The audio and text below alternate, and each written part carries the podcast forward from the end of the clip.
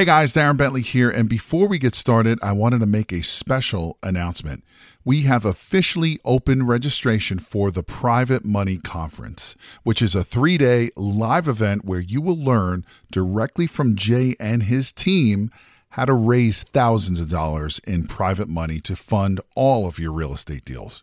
Now, in today's changing market, more and more people are losing out to other investors because most of those investors have the cash to fund these deals. Did you know that you are missing out on 87% of the real estate deals out there because you don't have access to private money? Sadly, most real estate investors don't even know this is the reason why they continue to lose deal after deal. And with everything that's happening in the market today, you absolutely need every advantage available to you. And having access to unlimited amounts of private money is your big advantage. So to register for this live event, head over to jayconner.com/event. Again, that is jayconner.com, jayconner.com/event, where you will be able to lock in your seat for this live in-person 3-day event, which takes place June 12th, 13th, and the 14th in beautiful North Carolina. But you got to be fast because there are a limited number of seats, and when they are gone, they're gone. So again, to take advantage of this incredible event and to learn how to raise all the private money you'll ever need directly from Jay Conner and his team, head over to jayconner.com/event. Again, that is jayconner.com, jayconner.com/event. Now let's get into today's episode.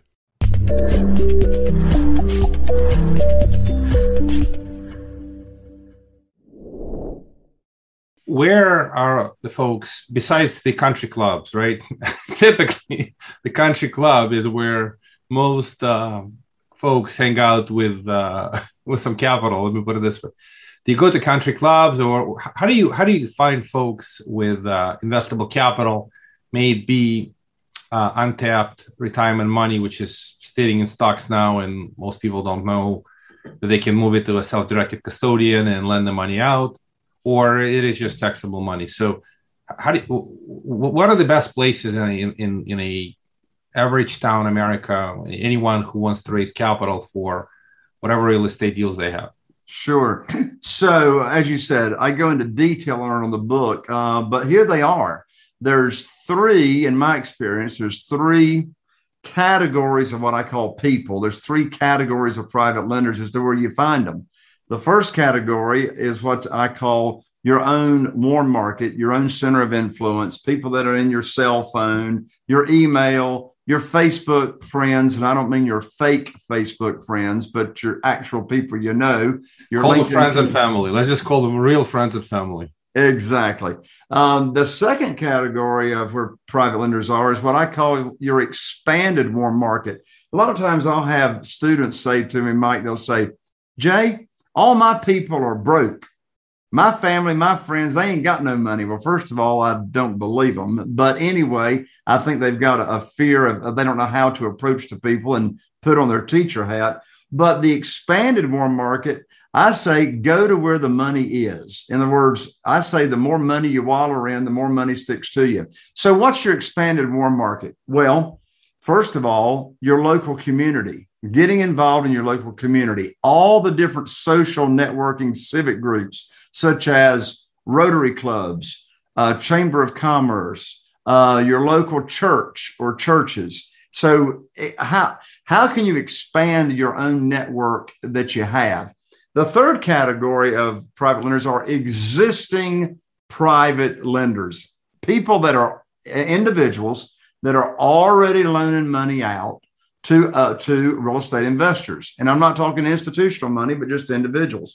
Well, when I first started attracting private money back in 2009, one thing I did was I hired my real estate attorney's paralegal to search the public records looking for deeds of trust or mortgages where individuals were loaning money out secured by real estate. Well, that plan didn't work too good. In 90 days in this small area, we found one person. I said, there's got to be a better and easier way. So actually, we developed the private lender data feed, which is software that my company has and my students have access to, that goes out every month, and we get every new private lender loan from public records. And we can go into the software and search by zip code how to who these private lenders are, got their contact information, and et cetera. Another place to find existing private lenders are your local, I say local, not necessarily local, but your self-directed IRA companies. They have networking events. And now since we're on this side of COVID, they have in-person networking events. Well, the companies that I'm associated with, Mike, and that I know very, very well, about 70% of those account holders at self-directed IRA companies are loaning money out, or they are looking to loan money out on real estate, secured by real estate to real estate investors. So those networking groups, and of course, they're doing them now on Zoom and virtual as well, is a great place to network and to make contacts with people that have money that are looking to loan it out. Yeah, it makes total sense. I appreciate you jumping into a little bit of depth.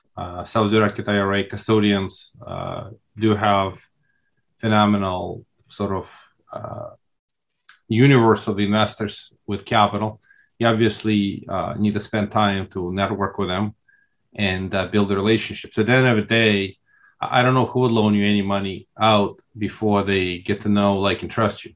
And you are a very likable guy. From that perspective, you should have fairly easy. Well, you not should. You have fairly easy time getting people to know, like, and trust you. And that's a step number one. And I agree with you. It's your close family, you're a little bit of the extended family, and then obviously the professional sources.